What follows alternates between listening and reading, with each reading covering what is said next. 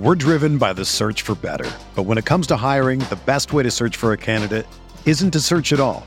Don't search match with Indeed. Indeed is your matching and hiring platform with over 350 million global monthly visitors, according to Indeed data, and a matching engine that helps you find quality candidates fast. Ditch the busy work. Use Indeed for scheduling, screening, and messaging so you can connect with candidates faster. Leveraging over 140 million qualifications and preferences every day, Indeed's matching engine is constantly learning from your preferences, so the more you use Indeed, the better it gets. Join more than 3.5 million businesses worldwide that use Indeed to hire great talent fast. And listeners of this show will get a $75 sponsored job credit to get your jobs more visibility at Indeed.com slash BlueWire.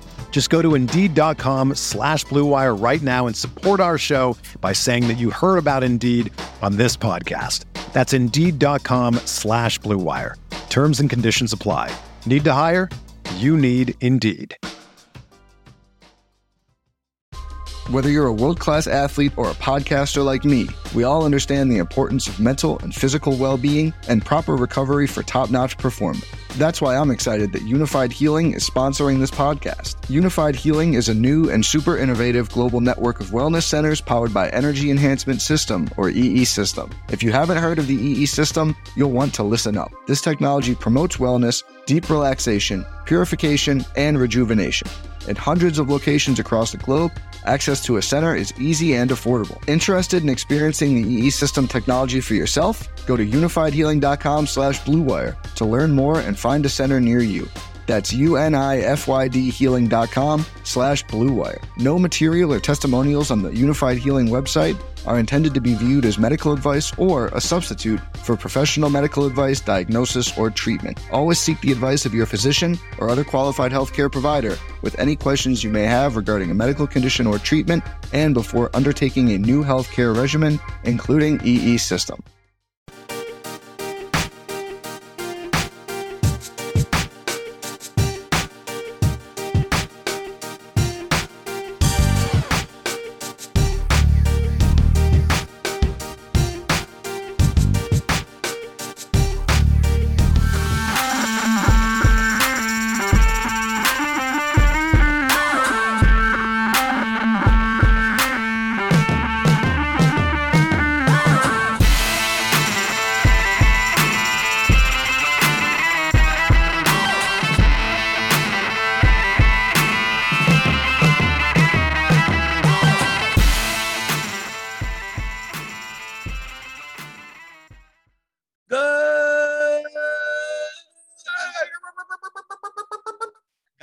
Car. Good morning. Good morning, grinders. Welcome to the DFS pregame show here on RotoGrinders. I'm Jordan Cooper, aka Blender Ed, Blender HD. If you want to follow me there on Twitter. And, uh, and this is the show where uh, we'll, we'll review. We'll, I think we're reviewing yesterday's slate a little bit. We talk about DFS strategy. Now, we're, now we're, we're heading we're heading into September. There's going to be sports all. There'll be NFL, NBA coming back. There'll be uh, the football, obviously, baseball, soccer. Got World Cup qualifiers coming up this week. I'll be playing those. We got MMA, PGA, well, the swing season or something, the FedEx playoffs, or I don't know what's going on in golf. We'll be talking about it all, right? This is the DFS strategy show, guided by you in the YouTube chat. I see you guys in there. It looks like Joe Mack beat out Suki Singh today for the for big first. I see you guys in there. Sterling Woods, Yao Pete, real life pitcher, guard fan Alex Hooper, Mark's Mimic, Jerome Lewis. Hit that thumbs up button. Give me those tummy thumbs. Helps us out, supposedly. I, am I'm told that. I'm told that. I don't know. Does it really? I don't know. I don't know if it does. Hit the subscribe button if you're new here. Hit the notification bell to know when we go live. Uh, but but yesterday, yesterday was no was not a, not a good not a good day. Didn't work out. Didn't work out yesterday.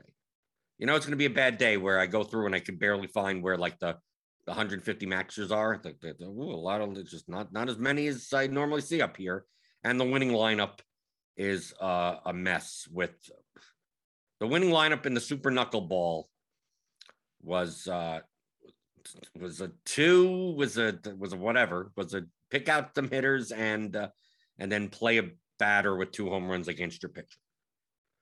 So if, you if you make those types of lineups, maybe you had a shot yesterday. I don't. Uh, probably probably a minus EV line. Probably.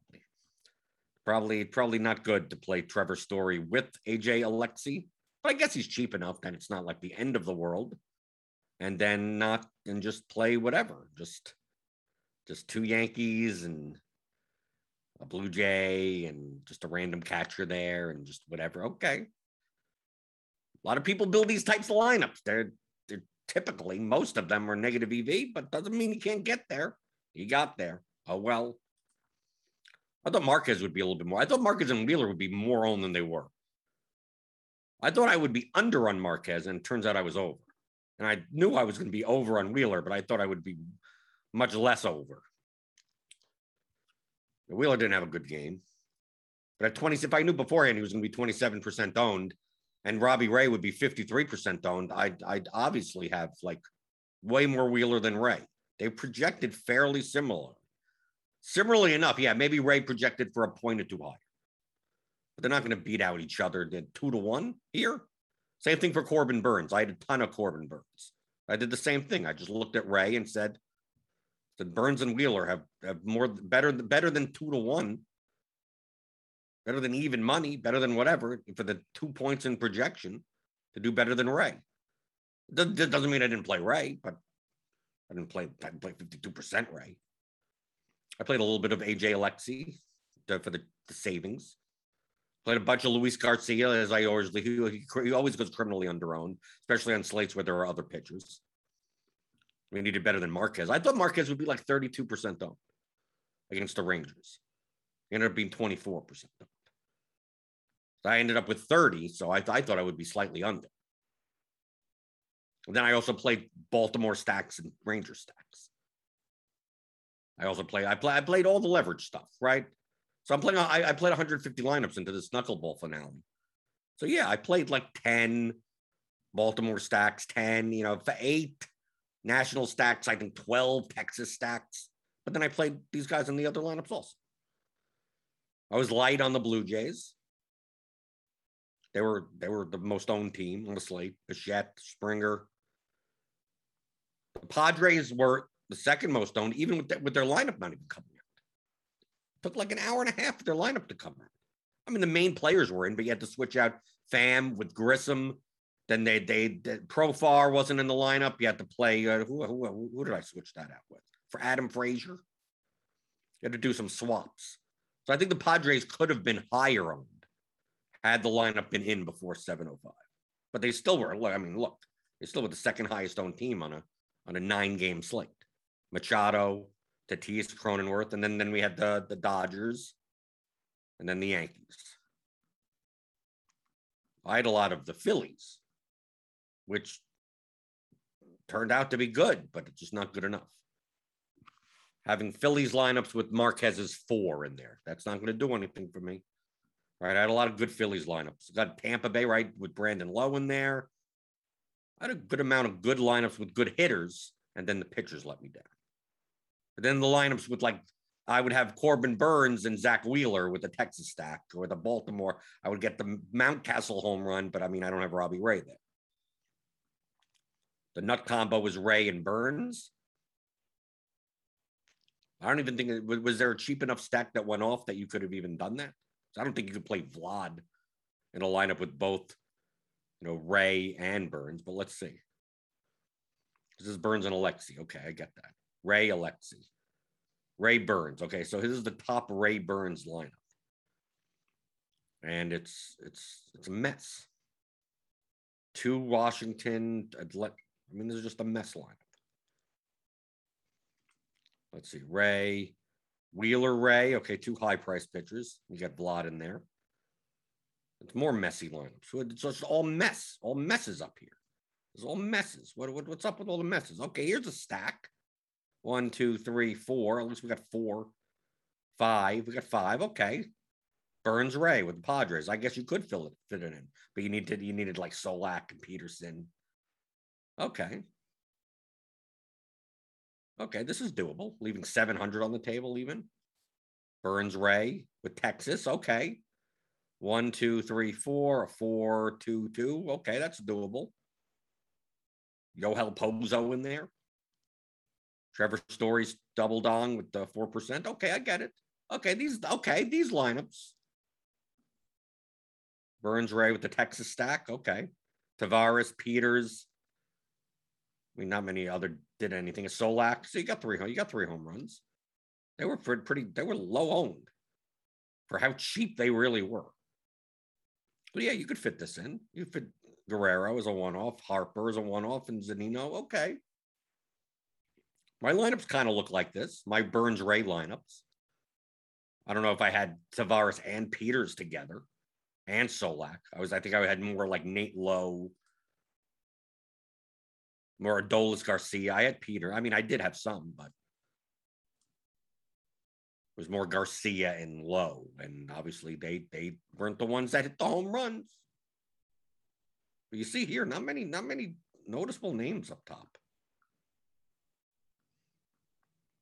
Right? What Hicks, uh, what is Hicks's best lineup? Toronto, Toronto, Toronto, Toronto, Toronto. Okay, with Burnes and Ray. Still fitting a Toronto stack. You're playing Kevin Smith. Okay. Then you're playing a Jack Mayfield two two twenty nine hundred dollar one off. A Jarrod Dyson because you played Jarrod Dyson in the lineup. Okay, so it looks like a Toronto stack, but it's really like Vlad and Springer, and then like the cheapest guys in there. Get Kirk, Smith, and Dyson. Okay, that's a way to go. Toronto was the highest owned team, but I mean, two percent Dyson. He had two steals. Kirk was under 10%. Smith was 10%. Springer was 16. Okay, this is doable. Okay, you can do it this way, even with Burnes and Ray in here. What's pigskin in a blank? Let's see. Texas, Toronto, right? This is four, looks like 431 with Trevor Story's two home runs in there. Yeah, you can still you can pay up and still get Vlad at first base because of the cheap Texas bats.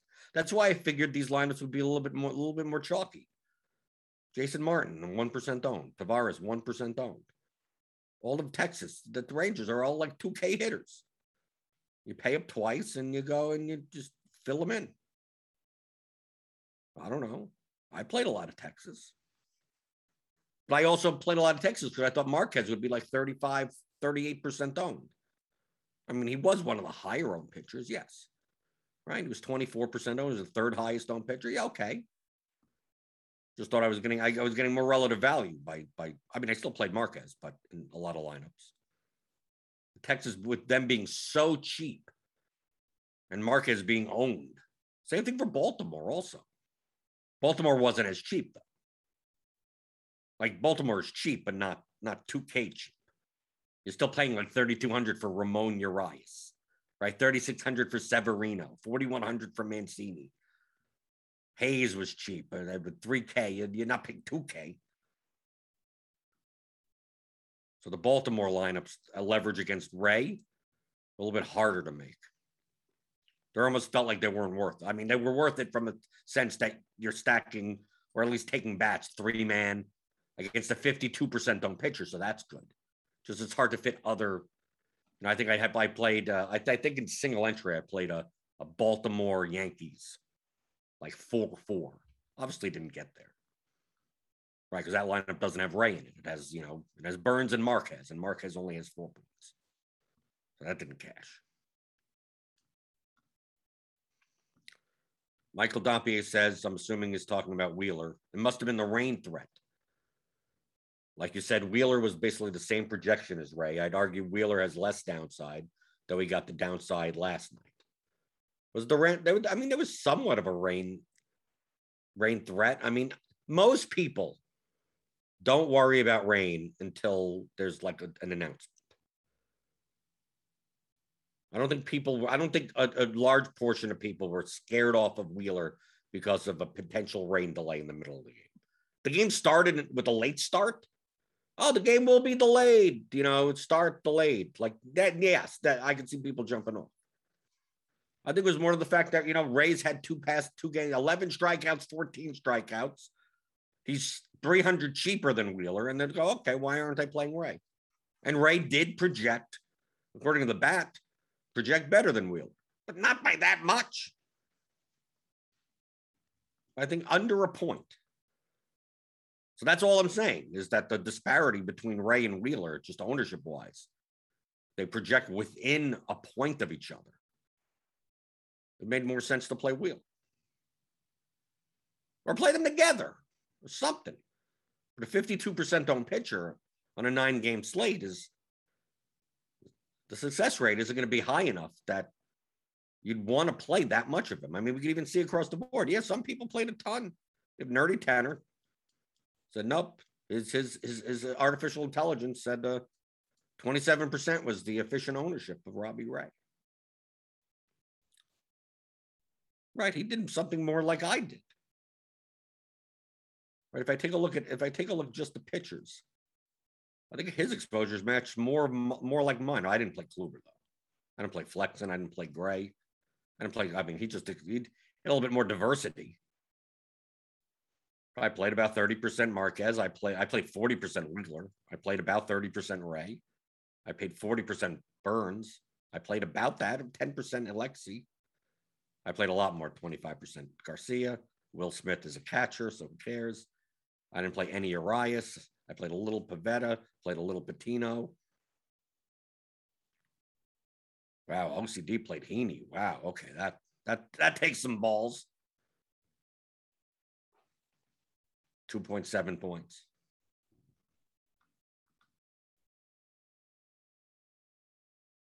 But I look around. This is this is results DB. You can get this for free. I don't know. People ask like, oh, how do I see this stuff? Go to rotogrinders.com slash results DB. You don't even you don't need a membership. You don't need anything. You don't need to be a premium member or nothing. So you go around and look through.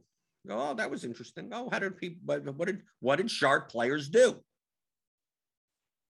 I do things that were similar. Why did they do certain things? OCD had no AJ Alex, which is fine.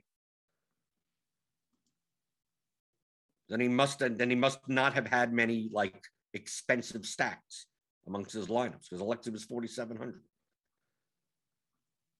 But he still didn't have many of the Rangers. What did, what did he do? You go through Freddy Galvis. Okay, so Phillies, Phillies, Yankees, Yankees. I think we're underpriced. Brad Miller's there. Marchand is there. Segura, who's 5,100. That's a little much. Milwaukee. Okay, I see some Milwaukee. Okay. So less on the right because we take a look at the the, the Blue Jays. A little bit less on that. Where's where's the blot? Right, six percent, right? Because if you're not going to play Alexy, you probably you probably and you're not going to play the Rangers. You probably can't build lineups that have a ton of ton of Blue Jays in them. So that's what you do. You look through. You look through some of this stuff.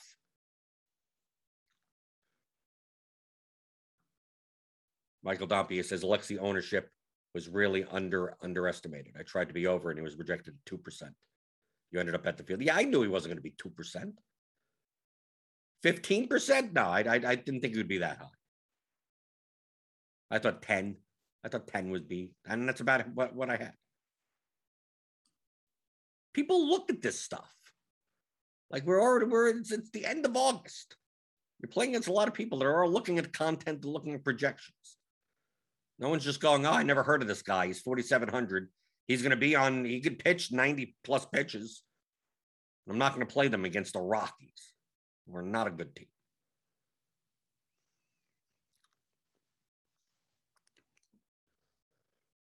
Jeff Balistieri.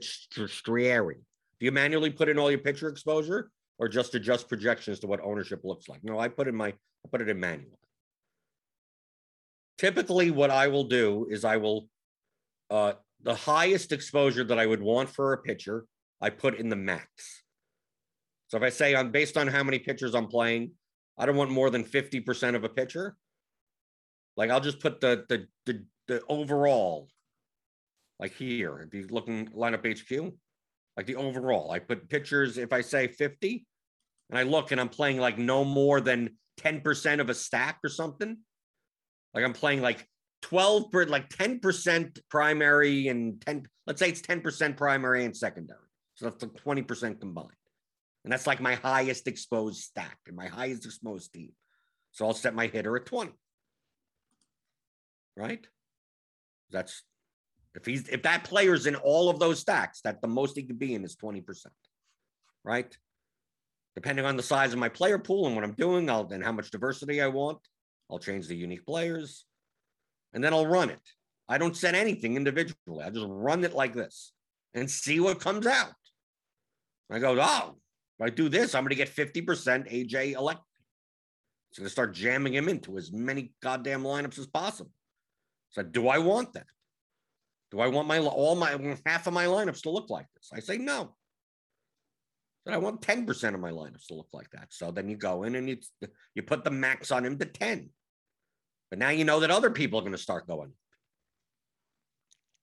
Obviously, I was getting Ray in 50%.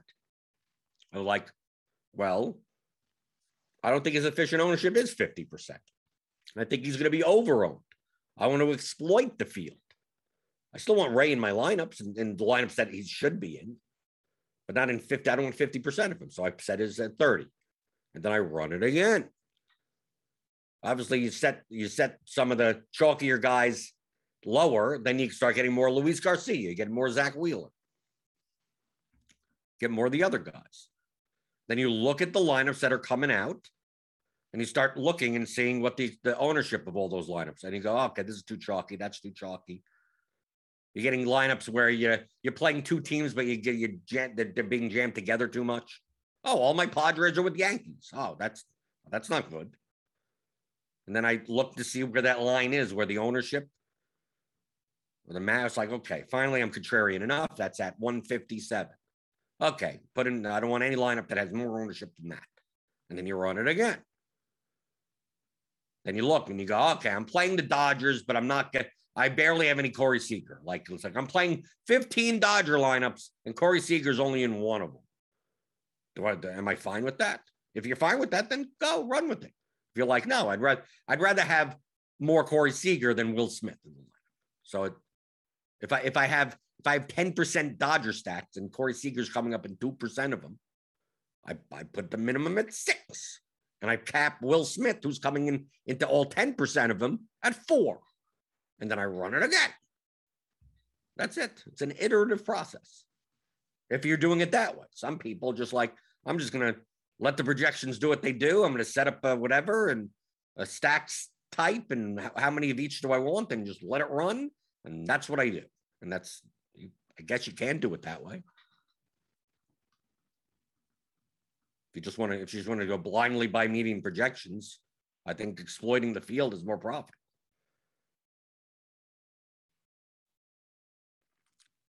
So yeah, you have to. I, I've said this so many times when it comes to lineup HQ or any optimizer.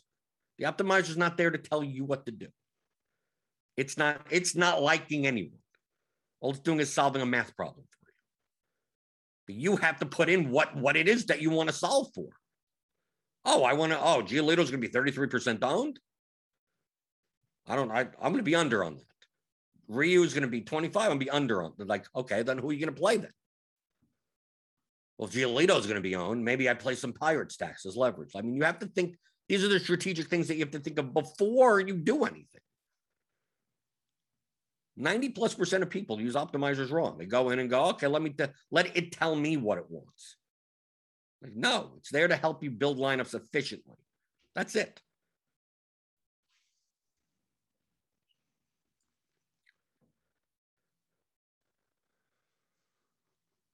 Josh Shocks. I always hand build, but use multiple optimizers to gain an idea of value plays or lots. Like if four optimizers, I'll put in the same utility, I will put them in my hand build. And Obviously, you're using terms wrong.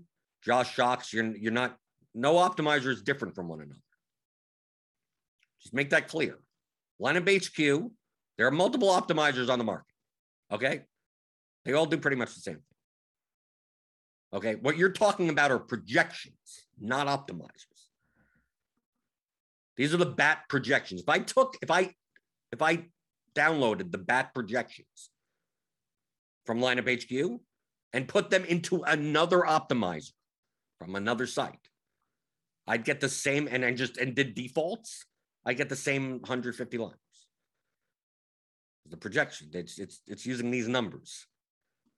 So if I go to another site, they have different projections. If I took their projections and put them into lineup HQ, I would get the same thing you would get at that. It's all the optimizer itself is just a, solving a math problem.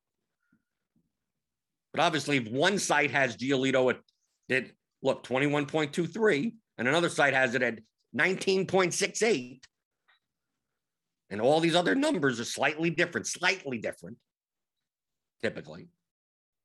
You're going to get slightly different lineups, slightly different optimals, optimals types of lineups. But what you're talking about are projections, not optimizers. And you know what you could do? You could take all those projections and just average them out. That's what a lot of sharp players do. You take, I take the bat projections, I take the plate IQ projections, I go to some other content sites, download their projections, right? You put it into Excel. Average. Yeah, you V VLOOKUP it and you average that all out, and then then you take that average of all of them, and then you upload it into lineup HQ, and then you build with that. You know, this is like the consensus from around the, the average of everything. You could do it that way.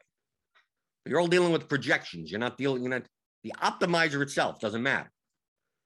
Well, the roto grinders optimizer, well, it depends on what projection set you're using. You're, you, if you're doing your own projections, it's going to be different than anything else. But the actual, the actual tool of the optimizer is, is no different.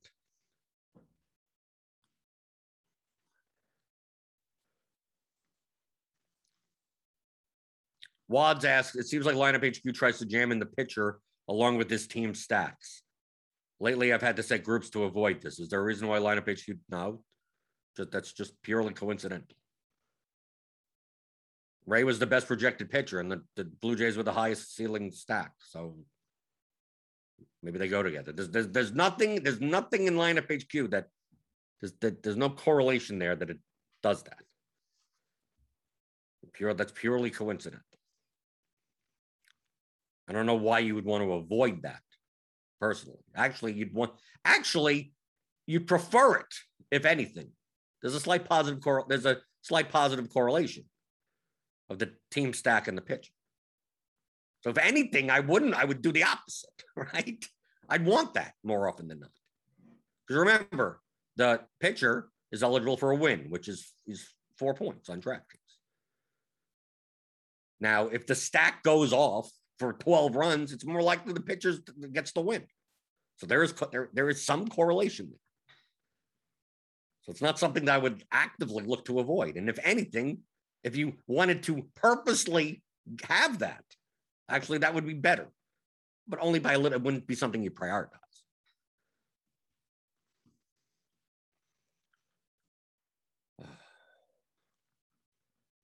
Michael Dompier, strategic question. Very large field last night. Large, yeah, the super knuckleball. Was Baltimore a better player? Was Texas? There's no, there's no such thing. You're asking. Once you start asking, is there is it a yes or no question? Then then it's a bad question. You think it was Baltimore, even though tech, Baltimore gave you the more relative value. But is that a better? Well, let's say you played Baltimore and then you played four injured players in that line.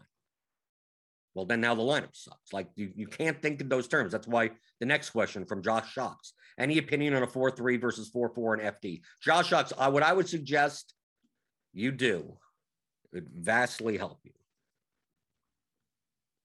Go get the theory of daily fantasy sports. It's a 15 hour audio DFS masterclass. You can find a theory of DFS.com.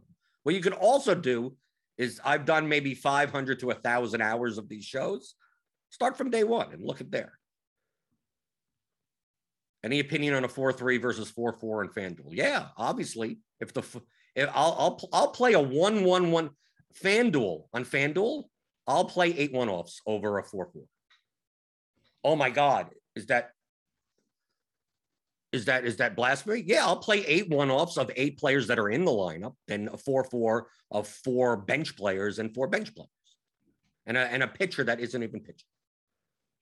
Yeah, so like obviously the one one one one one one one with active players in it. Let's say a one one one one one one one with all home run hitters that I'm able to play, right? And a four four lineup on FanDuel where I'm leaving literally thirty thousand on the table and playing all minimum price players that are ninth hitters, the bottoms of orders, like like. You can't think in terms of construction. You have to think in terms of lineups. Any opinion on four four versus four? Like, they're both fine. Four two two one ones are fine. Three three one. It depends on the lineup. Okay. I know it's I know it's it's difficult. Once you transition over and you understand what I'm talking about, that's when you make a lot of money in DFS. Okay, to understand lineups, not players. People pigeon. Oh, I got to play four four in FanDuel. It's like you. There are more profitable four four lineups than there are four three lineups, and which and there are more four three one lineups that are more profitable on average. Like if we just took the whole season, right? Any slate, whatever, no matter what the size, and just a default. There will be more four four lineups that are profitable than four three one, then four two one one, then four one one one one, then three three one two. Like goes down the list. But it doesn't mean that there there are two two one one one one lineups or whatever the hell. There are some that are profitable on slates that it would look messy and go, actually, that shows a positive return. Not as positive return as 50,000 other lineups, right? You, you could have played better lineups than that, but it actually shows a profitable return. There aren't as many of them. Typically, the more correlated ones in MLB, there are more profitable lineups like that. And it also depends on the slate size and every everything else combined. It's more likely to find on large slates, 14 game slate tonight, prime profitable 5 3 lineups than you would on DraftKings, than you would one off lineups. But there may be on a 14 game slate, there may be lineups that are all one offs that are profitable. Maybe some. But in comparison to 5 3 lineups or 5 1 1 1 lineups or four three one lineups, very, very small, but doesn't mean there aren't any. So to think in terms of what should I play? Well, it depends on the lineup. You could show me a 5 3 lineup that's worse than I could, than a lineup that's like all one offs. You go, how's that possible? I'm playing a 5 3. Yeah, but that 5 3 lineup is awful based on the projection and the ownership of the players and the size of the contest that you're playing. So thinking in terms of what the const- what construction do I need?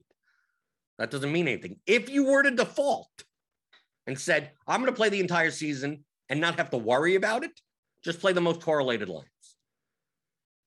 People still do not stack enough in these contests. So if you're on FanDuel, if you want to make sure that you're most likely, if you're going to play 100 lineups on FanDuel and you don't want to have to think about and you go, I'm just going to play four, four lineups every day, 100 lineups every day, every slate. You'd be better off than making mistakes trying to find three three man stacks and two man stacks and find find those lineups that are profitable. If you just said I'm just playing four four every day. If on if on DraftKings you just played five man stacks, you just played five threes every day. Just say I'm playing 155 three lineups, and whatever happens happens you're more likely to be like directionally accurate doing that than go, well, I'm going to play a whole bunch of these types of constructions. And maybe I'm off on half of them. Who knows?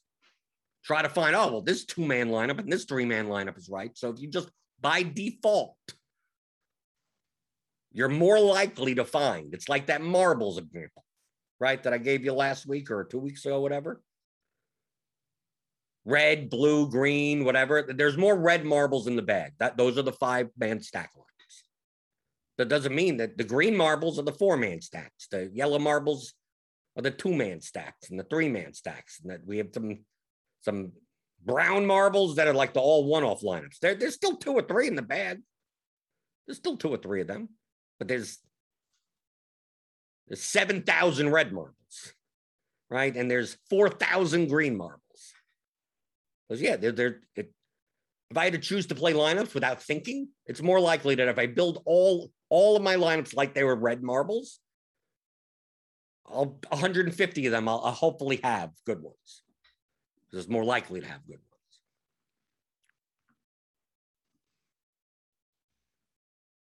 The key thing, Josh, is to don't go by anyone's suggestion.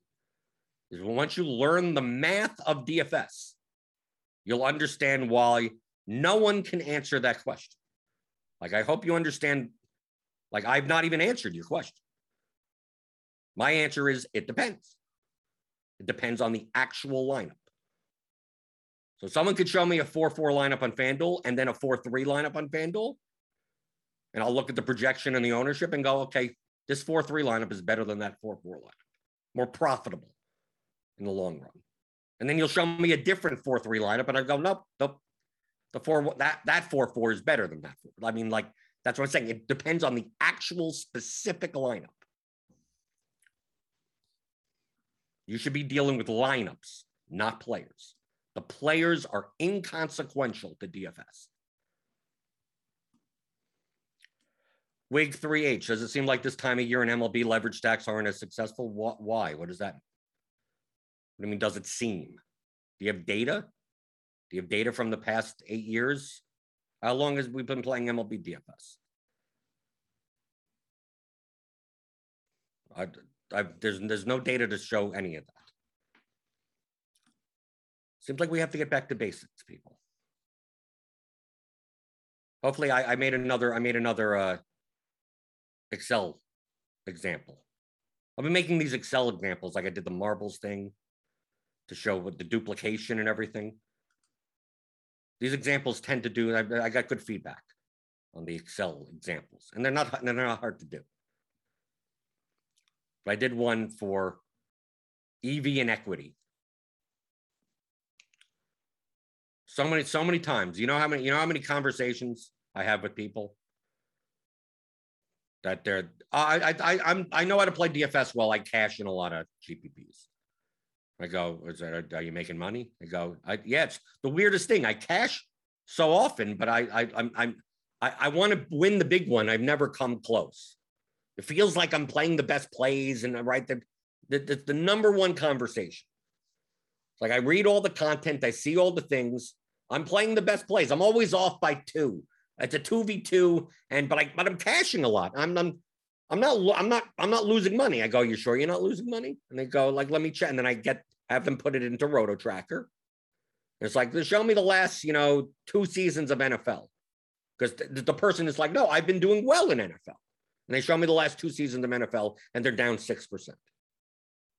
They go, wow, that's odd. It feels like I, I, I've, I've, I've been up. Goes, how come it feels like you've been up? It's like, well, it's like, I, seems like most of the time I cash. And they, these are people that are playing GPPs primarily. I said, yeah, well, cashing isn't enough in GPPs. Cashing doesn't matter. You shouldn't even care about cashing pretty much. They go, what do you mean? I said, you have to build lineups to build first place. I take a look. A lot of times they'll send me a CSV. I'll take a look at some of their past lineups, especially on slates that I, I know I've played in the past. I'll go into ResultsDB and I could I could look, I could refresh myself on what that slate was. And a lot of times it's someone that's playing the 20 max or something, and they're building 20 cash lineups. It's like I look at this and I go, how do you expect to possibly win this GPP with all the chalk in it? It's like, well, I got different. I instead of played, I, I played one guy instead of another guy. It's like you're playing a contest. This 20 max contest is, is at 50,000 people. How, how do you expect to win with a cash line? It's like, well, these are the best plays. It's like, like, yeah, this this this is the reason why you're losing money. And then they're like, well, how am I losing money playing the best plays? It's like, like you need to get enough leverage. It's like, well, in this lineup, I faded this guy and I played that guy. I said, yeah, but that's not enough. that's not enough. Right? You're not aiming for first place. You're aiming for the cash. So you you have to aim as if like the cash line doesn't matter. That first matters, and that's about it. So this is why I made this little little spreadsheet. So I could put this is a 10. I just this could be a large field contest, but it, it's easier to show with a 10 person field. So there's a 10 man field. So I could change the pay and the payout. So this is very flat. So this is a hundred dollar contest with 10 players, 15% rake. Right. You could we could change the rake to zero if we want and very flat. This would be considered an extremely flat payout structure. These structures don't even exist on DraftKings. Right. So you get one about 1.5x. You put in $100, you come in fourth, which is 40% of the field. So you don't even get that. Right. So here's the payouts for $100. So the prize pool is 850 because it's 15% rate. So you can see it right here. So if you play whatever amount of times, and everyone was equal, if everyone was equally skilled in this type of contest, that means you'd have a 10% shot at finishing, finishing first, 10% shot at finishing second, 10% 10% shot at finishing third, a 10% shot at finishing in every spot. If all lineups were equal, all players, all whatever, were equal. Okay. Now, this is a flat payout structure. So, obviously, if you have an equal shot at finishing in all the spots, you end up after 10 times, whatever, a million times on your $100 investment, you get $85 back, right? Because 15% rate comes out and everyone's equal. So, like, no one becomes profitable. You have a minus 15% ROI. This is with a flat payout structure. Now, let's say you're 10% better than everyone else, 10% better. So you could come in these spots 10% more often. Okay. The high, upper half, let's use that as an example. You're 10% better, which is a decent edge. You're still negative ROI. If you're 20% better in just all the spots like this, now you have a slight positive ROI. So you have to be 20% better and come in for these spots. Now, if you're, this is a flat payout structure, by the way. Now, if you're, let's say you're a more of a top GPP player, I, I'm going to show you the, the finish percentage of top GPP players are going to look more like this, something like this, maybe something like this. Let's make sure this all adds up. Six, eight, 10, 10, maybe something like that. So the curve, it's a bell curve. They, they're less likely actually finish in this mid range, more likely to finish up and down, right? But they're like 60% better than finishing up top. That's an 11% ROI, right? If they're even better, maybe 18%, 14%, 10%, 6%, even less in these spots. You know, six, something like that. 12, maybe they don't go all the way at the bottom. So you go. So they finish more likely up top, less likely in the middle. That's where the positive return comes from. This is a flat payout structure. Now we go back to the normal. If everyone was equal, right? 10, 10, 10, all the way down. What a lot of people do, the, the example that I gave before, but oh, I cash so often, is what you're doing is this. Oh, you're better than you're 20% better than the field and coming in and maybe in these spots. Right? Maybe you're 12, 12, coming in these 20% better, maybe maybe even even 40% better maybe something like that. In these like three through six, maybe 20, but you don't come in these spots that often at all, right? You're 40% worse. Maybe you're not even that bad, right? Something like this eight, eight, maybe eight, 10. This all adds up. Maybe you don't, you, you're, you don't come in last place often at all right? Because you're playing safe lineups. Two, I mean, these zeros don't even matter. So something like this. So that person would be something more like this. Oh, but look, I cash so much more often. Yeah, you're losing money. You're still lo- you're still losing money, even if I t- if I took up the rake. Now now you'd be making money, nine percent ROI, which is not that great. But if there was no rake, yeah, you'd be fine. But there is a rate, fifteen percent rake, so you're losing money coming in more often. If we and the less we give you first place equity, the worse you. St- I mean, the dramatically worse you do. Right. So we just moved some from first to second. Right. So it's seven percent ROI. Now it's eight percent. Now it's minus eight percent. You get even worse. Let's say you're horrible at making first place equity lineups. You don't come in second place that often either, but you come ton, tons of times in third and fourth. Like you're worse. You're worse than you were before. And this is a flat payout structure. Okay, understand that this is a flat payout structure. You're you're you're almost you're almost twice as good as the field in these spots. But you're awful at coming in at the top. You're losing more money than if you were equal to everyone and just got first whenever you got first.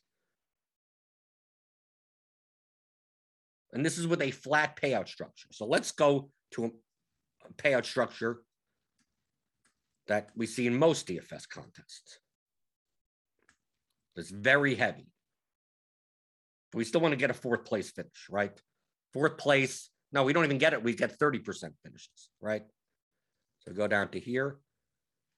Very heavy. So that would be something like 18. Uh let's let's let's pay like 55%. Maybe something like this.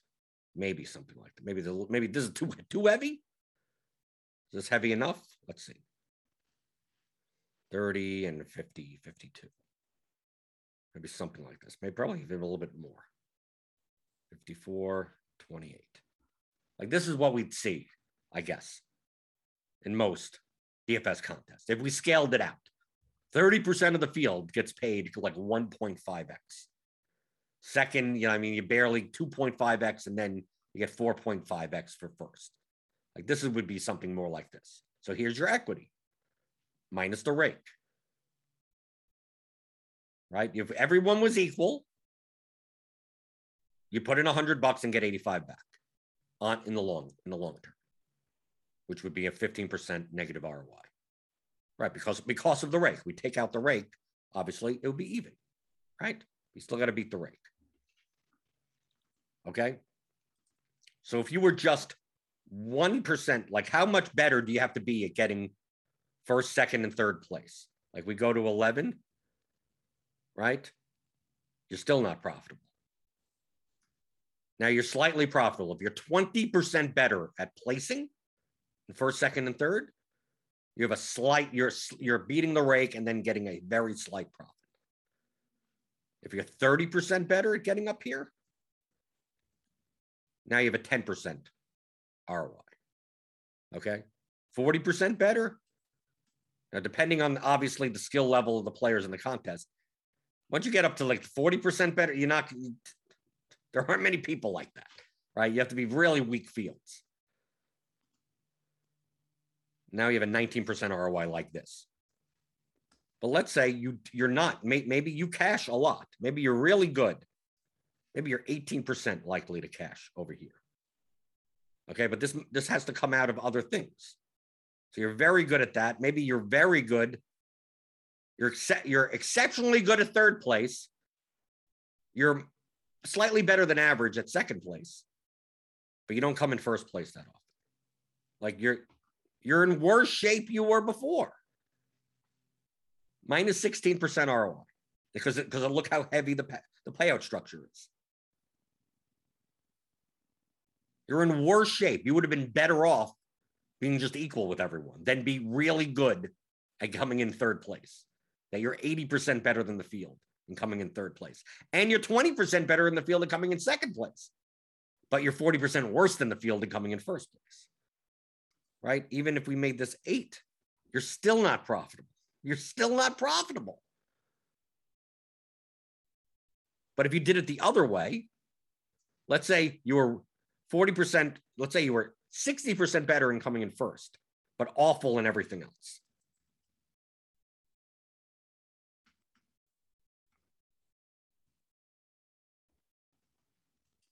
Put it up at 18. You're profitable. If you're, if let's say you're twice as good as coming in first, which I don't know if anyone is.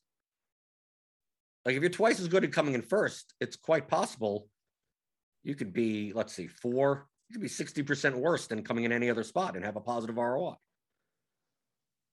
So if you aim for first, you have so there's so there's so much more equity up there in these types of payout structures because we showed with the flat payout structure, it's still like that, but not as dramatic. But these are what payout structures kind of look like in DFS, more like top and third is just like a 1.5x, 30% of the field. That 25%, 30%, you get 1.5x. It's like getting there is it's not profitable. If everything was equal, like you're going to lose 15% of your money because of the rake. And the more that you're better at building lineups that have first place equity are dramatically and exponentially worth more than lineups that have good third place equity, second place equity. It's not even. I'd give up two points there for two points there. No, no problem. Right? I give up two points there for another two points there. I'd give up two points here for two points there. Like, look, look at the ROI, it keeps on going up. The more and more I have first place equity, the more and more my ROI goes up. Of course, that means I'm going to be cashing less, but I'm going to be finishing in first place more.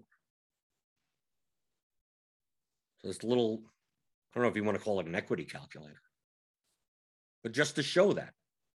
And you could go, you could go into your Roto Tracker and see, oh, I have a high ITM. The ITM column is in the money.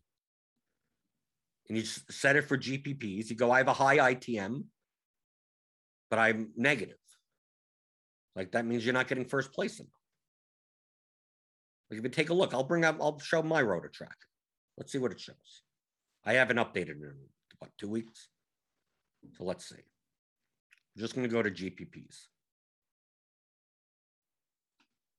Just going to go to GPPs. Let's see. Category general, category GPP, add. Just so we look. So in GPP and okay, so here in the money, 31% of the time right? 31% of the time, but I have a 51% ROI overall for a profit of almost $500,000. Not even ca- cashing with entries, right? We go by, I don't know how to itemize this down. Go by NFL. Let's go to NFL. Sport, NFL, right? In the money 25% of the time, but with a 71% ROI right? If we take a look, uh, where's the finishing position? If we go here, go here, here's NFL. So this is NFL GPPs. You can see here. I mean, take a look. You get one big bump, one big bump. Some small ones, a little spike, a little spike here, a little spike there, but most this is what a GPP graph looks like. If we go by finishing position.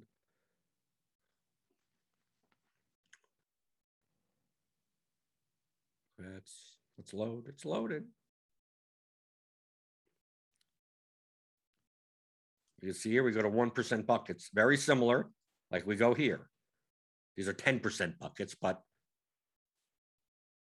see, the more that you get, the more that you're up over here, these lines need to be more up. This red line would be the equal, right? 1% versus the 1%. It'd be very similar to this. Like that's where this red line is, that 10%, right? Where if you would just hit this all the way through, you just basically lose money to the rake. So it's like, so where are you placing lineups? In NFL GPPs, yeah, you want to have more equity up here than you do in the middle, or obviously down here. You go to overall, this is my entire, this for six years. Look at that. This is this is what I mean.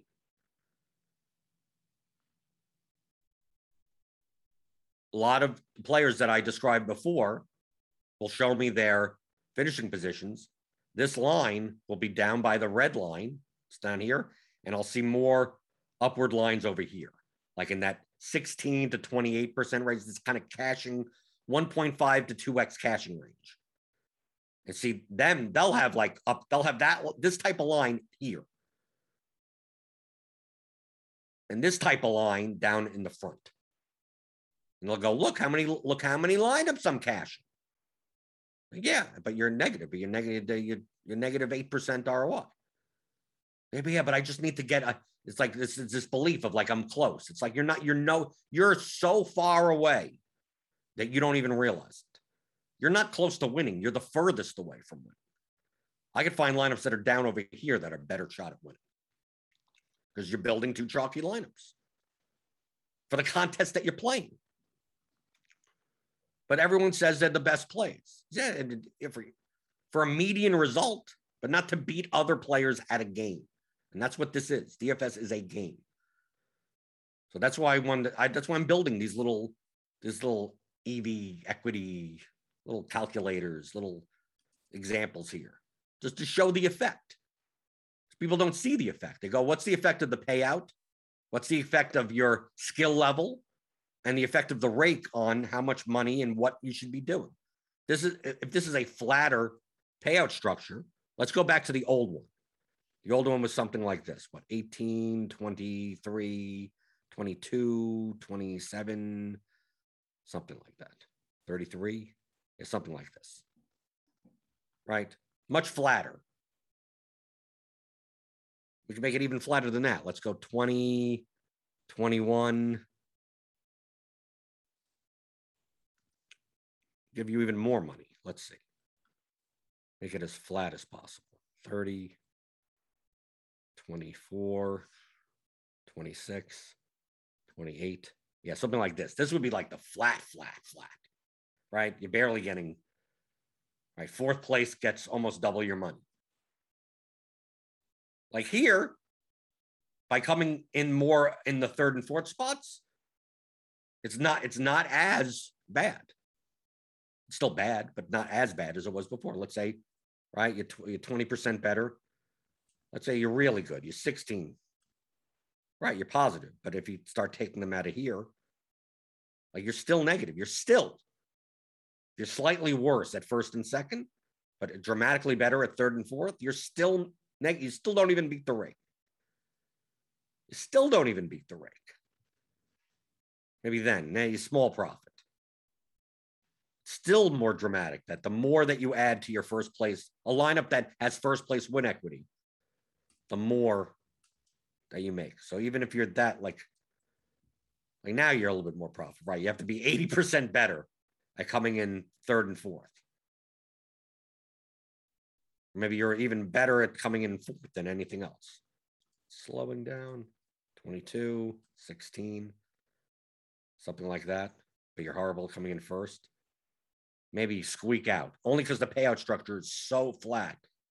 Maybe then you could squeeze out a small profit. But you're never going to, you know, no, there's no DFS contest that pays that flat. So I hope you get it. Because I could, I'll, I'll use these these these Excel little calculator things more often. That's why that's why I'm making them. So when people ask questions, go let let's go to the example. Let's go to the Excel spreadsheet. Let's see what happens. Okay, let me go through the YouTube chat, see if there's anything else before we get out of here? I hope I hope that was understandable. I hope so. Let's see.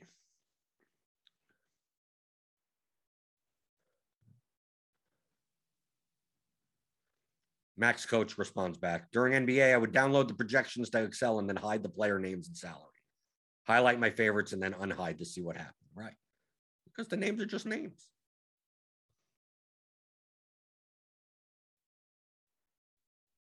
Alex Santi says I, I had someone message me at about a 30% win rate, wondering why they're losing. Like a win rate, I'm assuming GPPs, like 30% cash rate in GPPs, which would be above average. They go, why am I losing money? It's like, yeah, because you're not coming in first. Here's Steve Zarad. Here's here's a here's a great great example. I play these top heavy GPPs on FanDuel like the monster. I've gotten third place four times and second place once. Overall, I'm not profitable in MLB GPPs this season. Right? Because if he ain't coming in first, look at me this year. My MLB season has not been good. And I've come, I've had like 20 top 20 finishes. I've had like seven top 10s, but they've all been like, I have one second place. But everything else has been like eighth and 10th, 12th, sixth, all of that. No, it, all all I had to do all is if one of them turned into first place, I'd be a nice, nice MLB season. That's that's the difference. But if you're not even aiming up there, if you're building lineups that are like, well, I, I, I play every day and I don't even get anywhere close to that, but you're cashing a lot, you need to change that. You need to you need to win less often, but when you win, you win more money. That is the key, and it's the biggest edge in DFS. We come into NFL season. Download that CSV. Go look. Go look at ResultsDB. You're probably gonna have to download the CSV uh, for for NFL, like the the five dollar Milly Maker or whatever. You're gonna find thousands upon thousands, tens of thousands, possibly hundreds of thousands, maybe the hundreds, maybe up to a hundred thousand of lineups that have virtually no equity in first place, like virtually none. You'll see lineups that are duplicated 740 times in, in, a, in, in a, on a full slate. You'll see lineups that if you ran it through, you simulated it out, the EV of that lineup is like 20 cents. Like it, it's it's so rarely will ever come in the top 100 that it's like why why you bother playing? And then you look at the lineups and you're like, oh, these don't look like bad lineups. They don't look like bad lineups. They're uncorrelated. They have a lot of chalk in them. And you go, well, why, why do they, why do they, why do they have so negative EV? Yeah, because they're not going to be able, you're not going to be able to beat a 1.2 million entry field with that lineup. The first place equity is just like, it's like nothing. Are you going to cash more? Oh, yeah, you'll cash more. You're right. You will. That's not where the equity in the contest is. Uh, Josh Shots. What Jordan? What is your most favorite, most memorable DFS win? My favorite win? I don't know. Do I have a favorite one? I mean, I won 100. I won 117 thousand dollars like like three weeks ago in MMA. Is that is that my most memorable? My first 100k win. That that's probably the most memorable. That was what four years ago. Four years ago, yeah, about four years ago an NBA? I don't know. Is there mem- memorable? All I do is I buy the jersey of the lowest owned player in the line. So I have a bunch of jerseys. Except for the MMA one. I had to buy some like like Etsy, someone made a Jessica Penne shirt. I bought that because she was the lowest owned fighter in the lineup, and there's the, there's no fighter jerseys to buy. Anything else? Everyone's talking in the, in the, in the, YouTube chat, which is fine, which is fine. But you can find me if you want in the uh, in the premium Discord for RotoGrinders. So sign up to RotoGrinders Premium, ten dollars off your first month by clicking on the link in the description below. And a lot of the concepts that I'm showing you on the on the, the Excel and everything, are, I talk about in the theory of DFS. So I'm going to get the 15 hour audio DFS masterclass Get it at theoryofdfs.com.